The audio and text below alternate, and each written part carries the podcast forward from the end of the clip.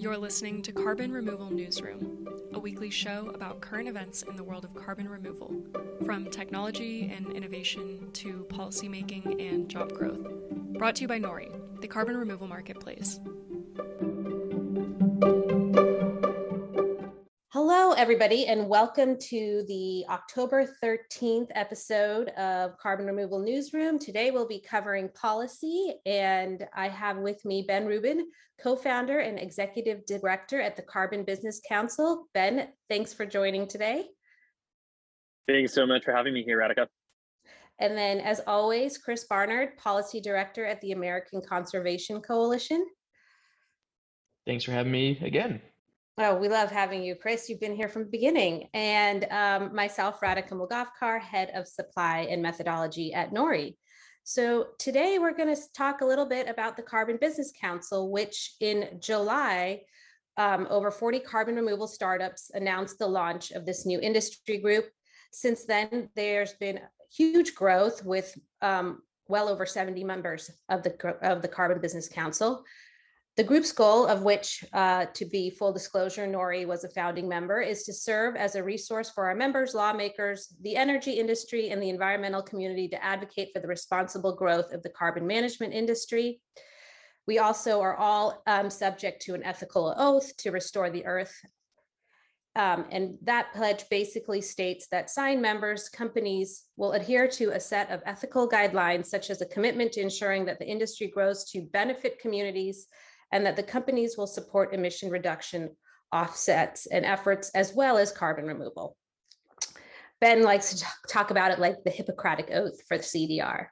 So with that, um, I will just get started and let Ben, you can just kind of jump in and tell us a little bit about the Carbon Business Council, the ethical oath, and you know why you put this group together.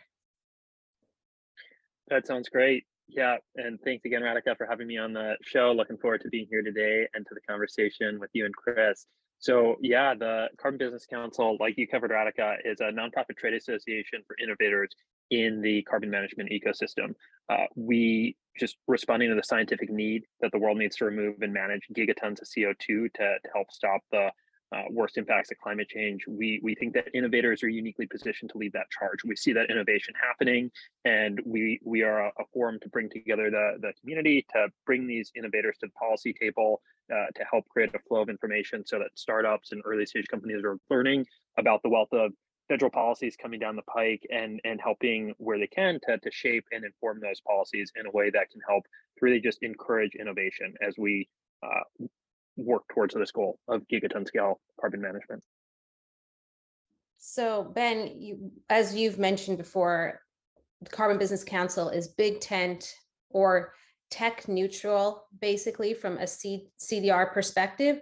Um, curious how you think about it. Does that include nature-based, engineered, more on the manufactured side, but all sorts sorts of manufactured um, solutions? And so far, has that caused any tension within the group? Yeah, what's what's been great is the idea of tech neutrality uh, really originated from our members of different companies working on different approaches to carbon management, just generally feeling like the, the carbon management industry, especially at this juncture, benefits from a level playing field. By having a level playing field and, and letting different forms of carbon removal move forward, uh, we're able to have innovation happening across the ecosystem. And really, it's going to take that innovation to help bend the technology cost curve, make sure that the supplies of carbon removal and management that we want to see continue to scale up.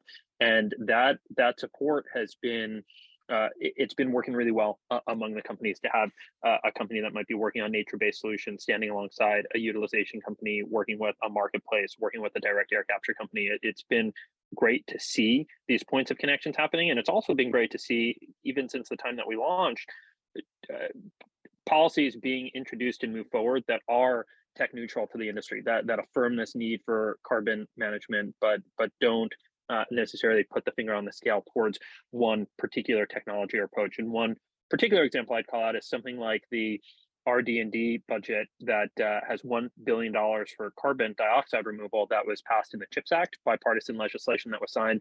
This doubles DOE's current RD&D budget for carbon removal. And this is encompassing of all forms of removal. And so we're we've obviously been been thrilled to see tech neutral efforts like this coming from the federal government. So Chris, you know, I know that we've sort of talked about how CDR has been relatively bipartisan on the on the, you know, federal side. I'm wondering if that continues to be the trend, especially with upcoming elections happening in November. Are you or are you seeing sort of the interest in CDR continuing or are, is the government pivoting away? Yeah, I think like we've talked about before, there has been a lot of bipartisan interest in CDR and funding that and funding the necessary R&D.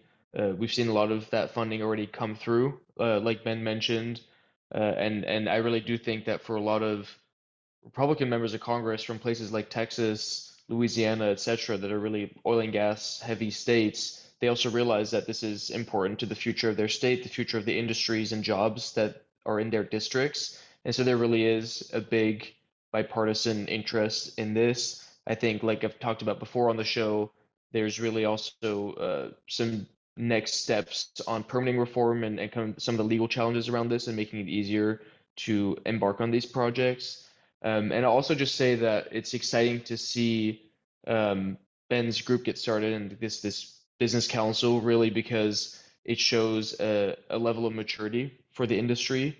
Uh, and typically, when industries reach that level of maturity, they create their kind of like association to lobby and, and push for efforts in Washington, D.C. And I think it shows uh, growth of the industry that there are this many companies involved pushing for this now because the reality is it won't just take members of Congress waking up and being like, oh, let's throw some money at CDR or let's make this law or that law. It really will require the active participation of the industry. Uh, and so I think that's a, a really exciting sign of maturity for for this technology that really is crucial to tackling climate change. Yeah, speaking of the um the, the permitting issue, Ben and I were on a panel a couple weeks ago, and that was definitely a huge topic of conversation for early startups. I also just saw that Texas is looking to take primacy over their class six permitting. I think Ben, you put that in the Slack channel, which I think is an interesting um, pivot, or maybe not pivot, but an interesting way for like a state to take control over their CDR um, fate, because like you said, states like Texas, Wyoming, you know, they're perfect places to do storage of carbon. Um, so we'll see how that goes. One thing, Ben, I kind of haven't been watching as the um, Carbon Business Council grows is it does seem like the nature-based solutions aren't yet as engaged in the CDR. I mean, like the short term, like forestry.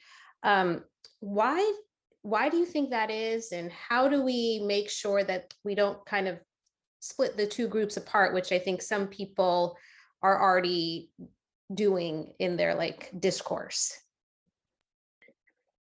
Yeah yeah that's a, uh, a uh, great question radhika i think one thing that is is i think good is just as we're looking at the different forms of approaches to carbon removal some of the lines between technological and nature based are becoming increasingly blurred and, and that's in a good way. There's just so many approaches to cdr that in some ways it's it's getting almost harder for certain companies with certain carbon management approaches to say singularly you know i am this type of company or i am that type of company. And so i think one is just we're, we're seeing a, a blurring of a lot of different approaches which is uh, a natural evolution of the ecosystem and there are signals that there, there continues to be support and funding for nature-based solutions on, on the policy front as the farm bill continues to move forward in the next legislative cycle that will obviously be major action for nature-based solutions.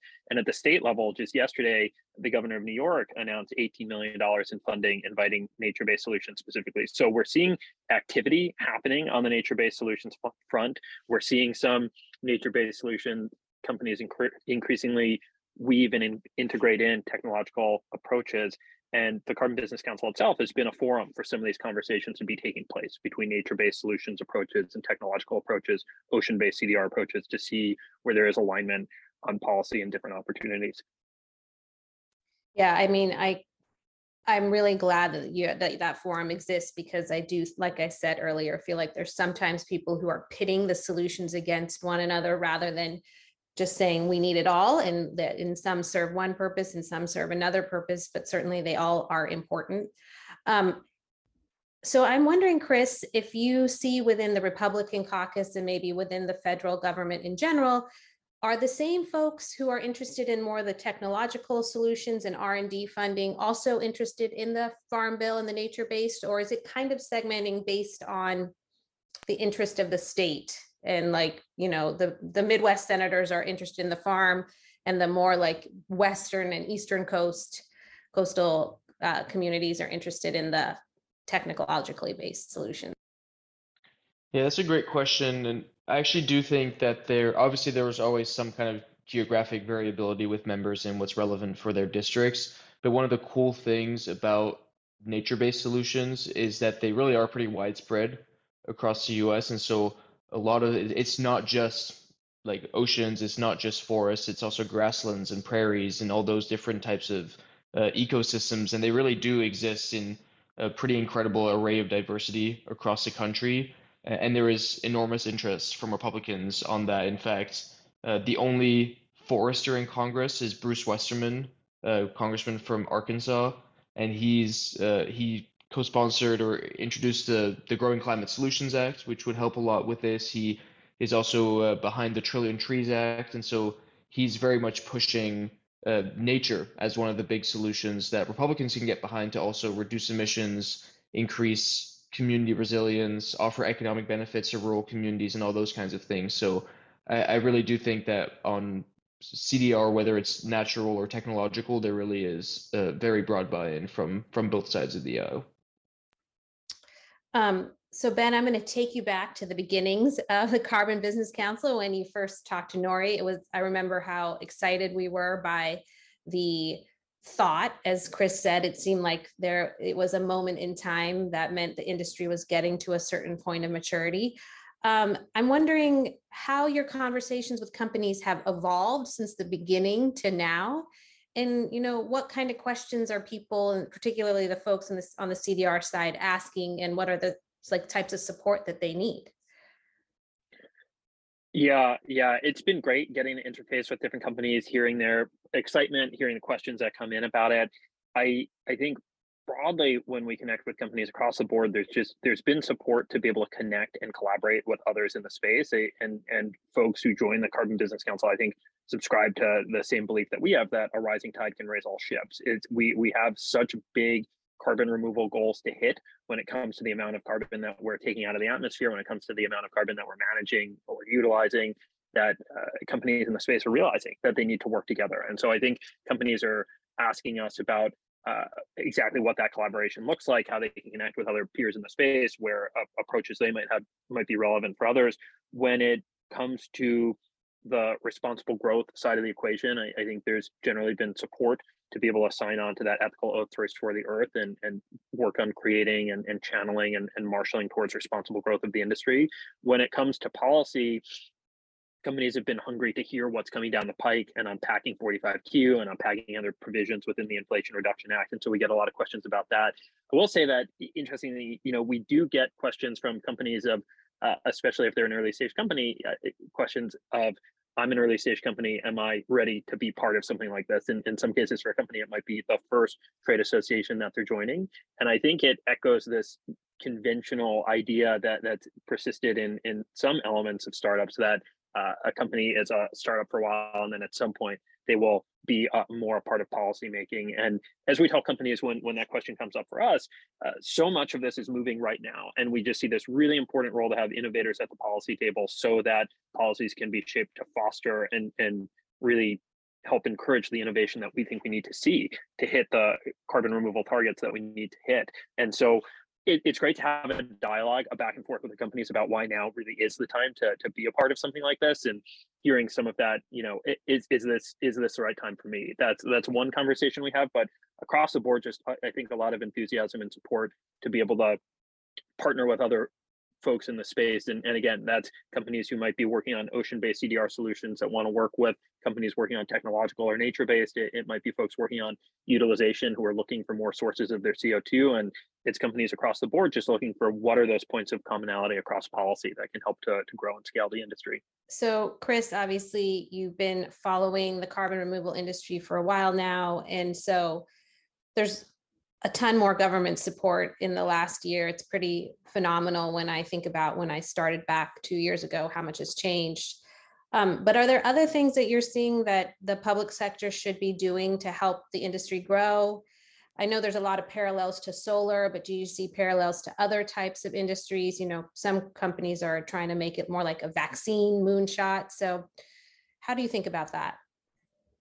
Yeah, I think right now, especially with the increasing business and private sector uh, kind of engagement on this and, and in DC and through through these kinds of initiatives, I really do think that the most important thing that the industry specifically um, and kind of the public sector and private sector together need to demonstrate is that there is economic competitiveness for these types of solutions um, and to show a clear path forward that with the necessary support with kind of the rules and regulations and permitting being done in the right way that this is our vision for making this an economically competitive solution to tackling climate change. And I think that really is should be the number one priority for the industry because at the end of the day, like that that's what solar and wind proved, right? Is that they it was high upfront costs, but they were able to bring that down and they were able to show commercial viability. And I really think that is the the most important next step for the industry. Yeah, we've touched on permitting a few times. I think the other thing that uh, I hear a lot, and I think Ben, you do too, right, is that navigating the federal government is really difficult and CDR does not fit neatly into any bucket within the different agencies. And so that's one thing I would add that I hope the federal lawmakers start to consider is how to make it more streamlined for CDR companies, not only to permit, but to know so what kind of access to regulations, access technical help as they need it, and not feel like they're part of their program belongs under DOE and part of it belongs under USDA or whatever it may look like. Um, because for small companies, that's really hard to figure out and navigate while also trying to innovate. Um, and they just don't have the time and resources. But with that, I will pivot to the white paper because this is where some of the policy recommendations that um, the Carbon Business Council has started working on um, were put into writing. And so, uh, as Ben well knows, uh, a group of us, working group from this Carbon Business Council, just released a white paper that was titled Unlocking Carbon Dioxide Removal with Voluntary Carbon Markets. We announced it at New York City Climate Week and had a great panel discussion about it as long as, as well as an event. Um, but Ben, when you first organized this group, what were you hoping to accomplish? And what do you think are the key messages? Yeah, and thanks again for your contributions to the white paper, Radhika. It was great to have you as a co-author of the paper, along with several of our members who met on a recurring basis to develop the content. And we were fortunate to benefit from great feedback from the Carbon Business Council members, from from expert reviewers outside of the Carbon Business Council.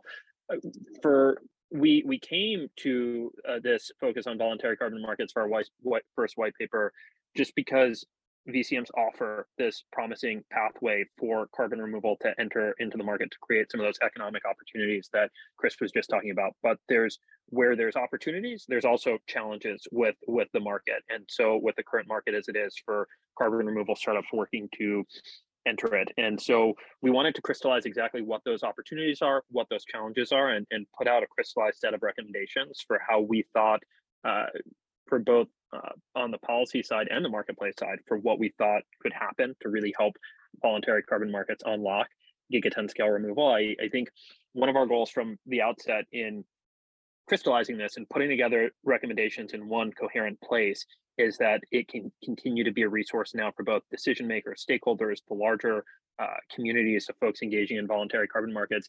And by having this core set of recommendations, we've we've just in the short time since the white paper has been released, I've really had an opportunity to, to take this and, and get it in front of some key decision making processes that are, are moving right now for voluntary carbon markets. So to call a, a couple out where we've submitted uh, responded to open consultations, responded to RFIs. The Commodity Futures Trading Commission uh, out of the US federal government had an open request for information about if and how the federal government should provide oversight of voluntary carbon markets. We were able to take and, and share our recommendations with them. The Integrity Council on Voluntary Carbon Markets is thinking about similar issues globally. We were able to take our comments and, and submit a response to that.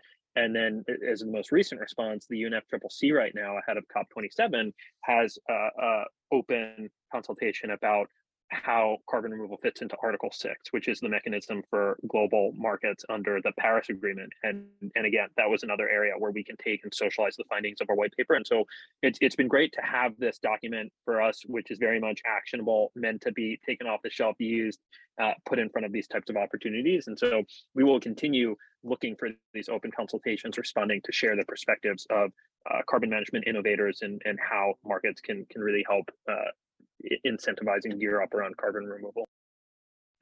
So, um, you know, Chris, as Ben was just noting, there is a whole bunch of interest in voluntary carbon markets, uh, you know, at bo- at the regulatory level, at both, you know, both in this country and in the EU um, and in the UK. So, obviously, everybody's expecting these to grow. Where do you see policymakers needing to step in, or do you even see there's a need for policymakers to step in to help regulate these markets? Um, and, I, and how do you think about the EU's potential approach, if you've been following it all, and the US approach, which the US seems much more laissez faire right now than the EU, um, than the what at least I've heard of the EU's thinking.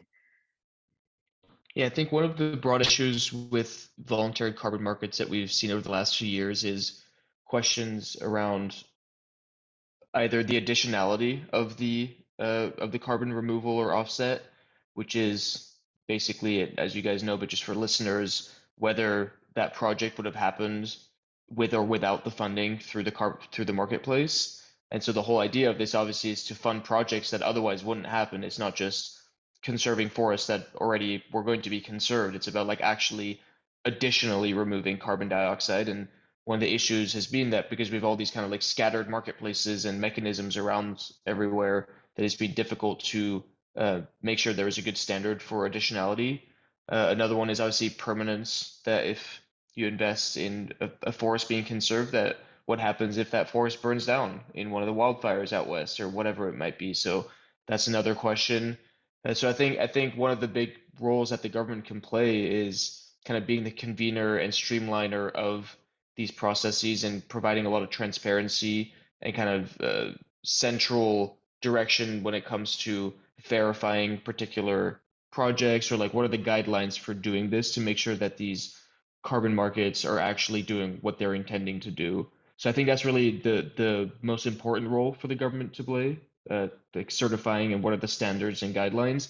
I think one additional thing which is something the growing climate solutions act focuses on is the technical assistance for the participants in these markets, not just the people buying, or actually not really the people buying, but the people offering the credits, right? So your farmers, your conservation groups, um, whoever it might be, that there are best practices that they can use, um, and that that information should be public and shared, and try to help them uh, figure out how they can actually take part in these carbon markets. And so I think some of that technical assistance will also be really necessary, and the government can act as a convener to to help disseminate some of that. Ben, any thoughts? It's it's all great points from Chris. I think what what Chris just to expand on what Chris was talking about with additionality. I mean that was something we were also pointing to in the white paper, just how we can harmonize and reach a, a common understanding of definitions of when uh, you know you could have two different folks saying additionality, but meaning two different things with that. And so the more that we can coalesce around markets uh, and and the meaning of them, just the stronger it can be, and the easier it will be for different companies to enter the markets and sell carbon removal because there is this common set of definitions. So definitely just wanted to reinforce and call out that point Chris was making. And I think what's what's good to to point to an example like what's taking place in the EU is just an effort to add some of that that definition and clarity so that there's more more certainty for the market and more I, I think clear just yeah clear ways for companies to enter and know know what they're they're getting into on on both the buyer and seller side of that equation. You know uh, i'll just add one thing as since i was a co-author i think the other thing ben right we were trying to stress is carbon removal is fundamentally different from offsets that have been traditionally sold emission avoidance and emission you know um, reduction. And so we need to think about it differently. And it's not that you can't take some of the structures that existed from those those mechanisms those prior emission avoidance reduction schemes but that they have to be thought of from a carbon removal perspective which may fundamentally alter how you think about some of these definition standards approaches. And so you know um, that is certainly like the premise that i took when writing my section at least.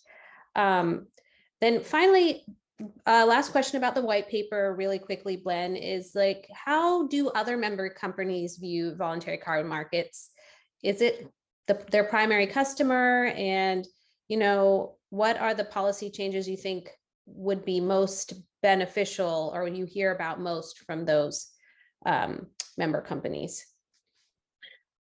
Yeah, and also a great point, Radhika, on that. Just to agree with you on on that point that we underscored in the white paper about how important it is to make sure that how you know the the differences that exist between what traditional offset might be versus what a carbon removal credit might be. So agreed, and and appreciate you calling out that point. And yeah, great question about how how member companies are looking at this. I think ultimately for carbon removal to to scale up, companies are looking at how we can create multiple pathways to market. Uh, VCMs are, are, certainly one of them. They're projected to go grow to a $50 billion industry by 2050. And so companies are certainly looking at this, uh, especially, and as we made some recommendations in the white paper, there's some forms of carbon removal that are not on the market today. And so how can we create a pathway for, for that to enter through having verification processes that, that can give the market the, the assurance it needs? We, there are multiple other pathways that, that companies are, are pursuing in tandem. There's uh, the the obviously the compliance markets which exist parallel to voluntary carbon markets that that some uh, companies are looking at. There's the the possibility of direct purchases from a company without having to enter a voluntary carbon market. There's the possibility of government procurement, uh, CO2 that is being captured or removed can be utilized. And so there's offtake agreements with some utilization companies. So there's a host of different pathways. And I think uh, as different companies stand up their different business models, VCMs are, are uh, to, to varying degrees, you know, might be central to some companies' business models or, or might play, you know, a, a complementary role with with some additional areas they have from it. Um, but we are just pleased to see multiple pathways uh, opening up to create the, the markets that we need to see for carbon to be removed from the atmosphere. Yeah, so the last thing we're going to talk about today are DAC hubs, which probably is one of the most tangible signs of the government's investment in carbon removal. So, for our listeners who don't know, as part of last year's infrastructure bill, Congress directed $3.5 billion to the DOE to build four DAC hubs. So, um, Ben, can you give us the status of the DAC hubs and, um, and is the Carbon Business Council got any involvement in their development at this point? Yeah, thanks. Like you said, Radhika, I do think it will be an exciting day when the funding availability notice on this uh, comes out, and we are expecting that any day now. And it it will be it, it's going to be a milestone moment for carbon removal in this country. So the Office of Fossil Energy and Carbon Management out of the Energy Department has been working really hard on this, and, and we're grateful for everything that that they've been doing on it. Uh, as as far as the I, guess status of of what this looks like. Uh, this was, like you said, triggered by the uh, bipartisan infrastructure act and then in may of this year the energy department released a notice of intent with additional info about what this funding availability notice might look like uh, that is online and and uh, interesting resource to look to and can expand on some of how the carbon business council has been looking at that thinking about that on behalf of our members uh, but uh, that that funding availability that that NOI will be followed by the um, funding availability notice. And again, that that's coming down the pike soon. Uh, DOE is is actively working at this and, and building out their team to have even more capacity to do to do it. Um, there's actually a, an open job to, at the energy department right now to bring on a regional direct air capture hubs manager. Um, so for anyone listening to this who, who wants to live and breathe DAC hubs every day. Um, the application for that is 1017, and, and I think the energy department is, is looking for as, as wide a range of talented applicants as possible on that. So I wanted to call out that opportunity. And yeah, the, the Carbon Business Council has been fortunate to be in touch with the energy department, share some of our thoughts while obviously um, recognizing and, and supporting um, DOE's autonomy to, to move that that process forward in, in in the way that they want to as a department. You know, one thing I think is interesting is like this 3.5 billion i don't know it didn't seem to get like the attention that a frontier group gets or anything but it like it the funding just dwarfs anything we've seen really and it's for one type of carbon removal so it kind of speaks to the power of the federal government to move an industry forward at least with funding uh, and which is kind of key to all of these things uh, I do know that the one question, as you were saying, uh, you know, Ben, that the DOE is probably wrestling with is what is the definition of DAC? And so I'm kind of curious from both of you, what do you think are the considerations these experts within DOE should be considering, um, especially in light of it probably having fairly significant consequences for future government decisions? And so, Chris, I'll kind of start. I'll start with you, and then I'll move over to Ben.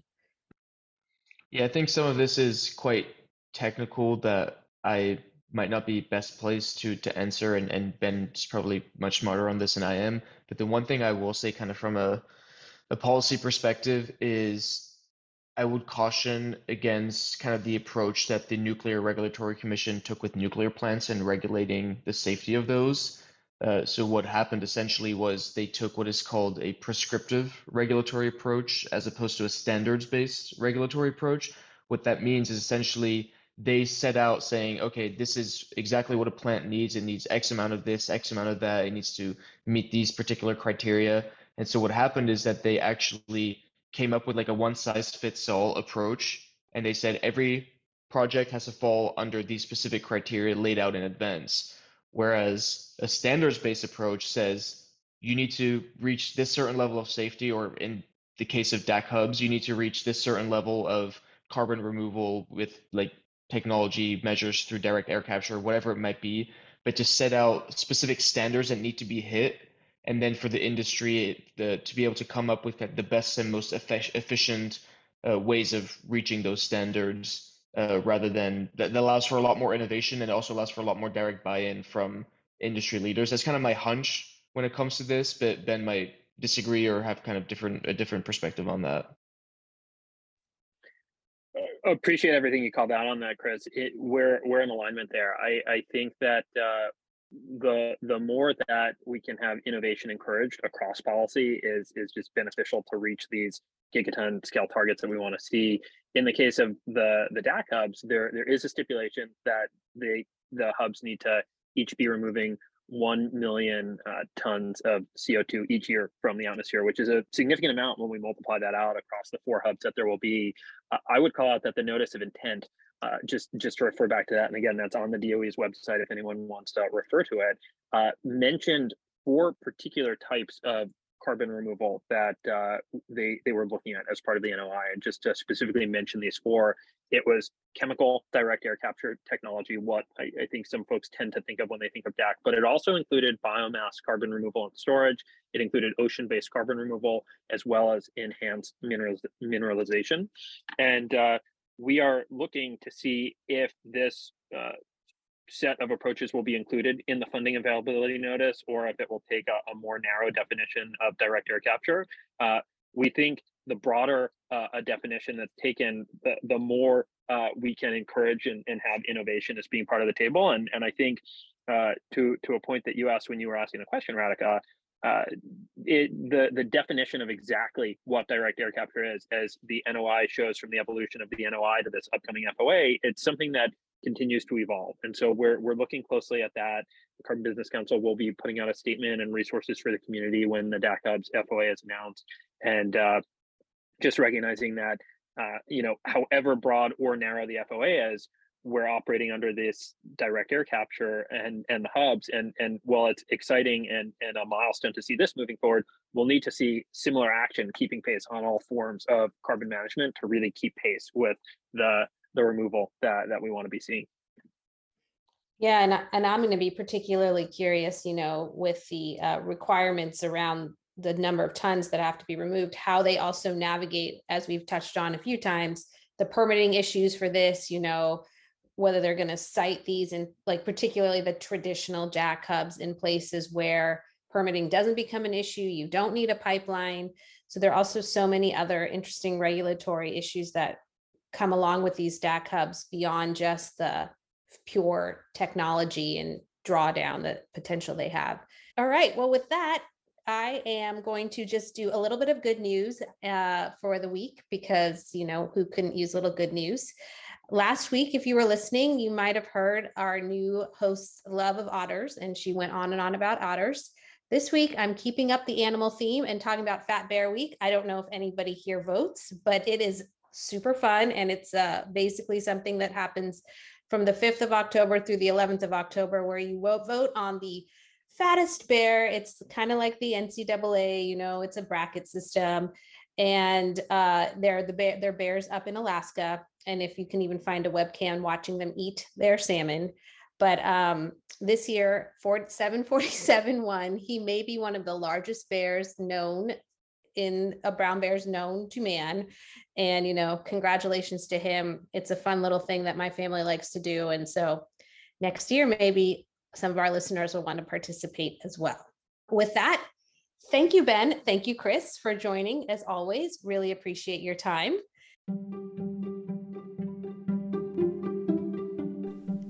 Thanks so much for listening to Carbon Removal Newsroom. If you like the show, the best way you can help us is by giving us a great rating and review in Apple Podcast, following the show on Spotify, and by sharing the show on social media. Tell your friends and help us spread the word about what's happening in the world of carbon removal.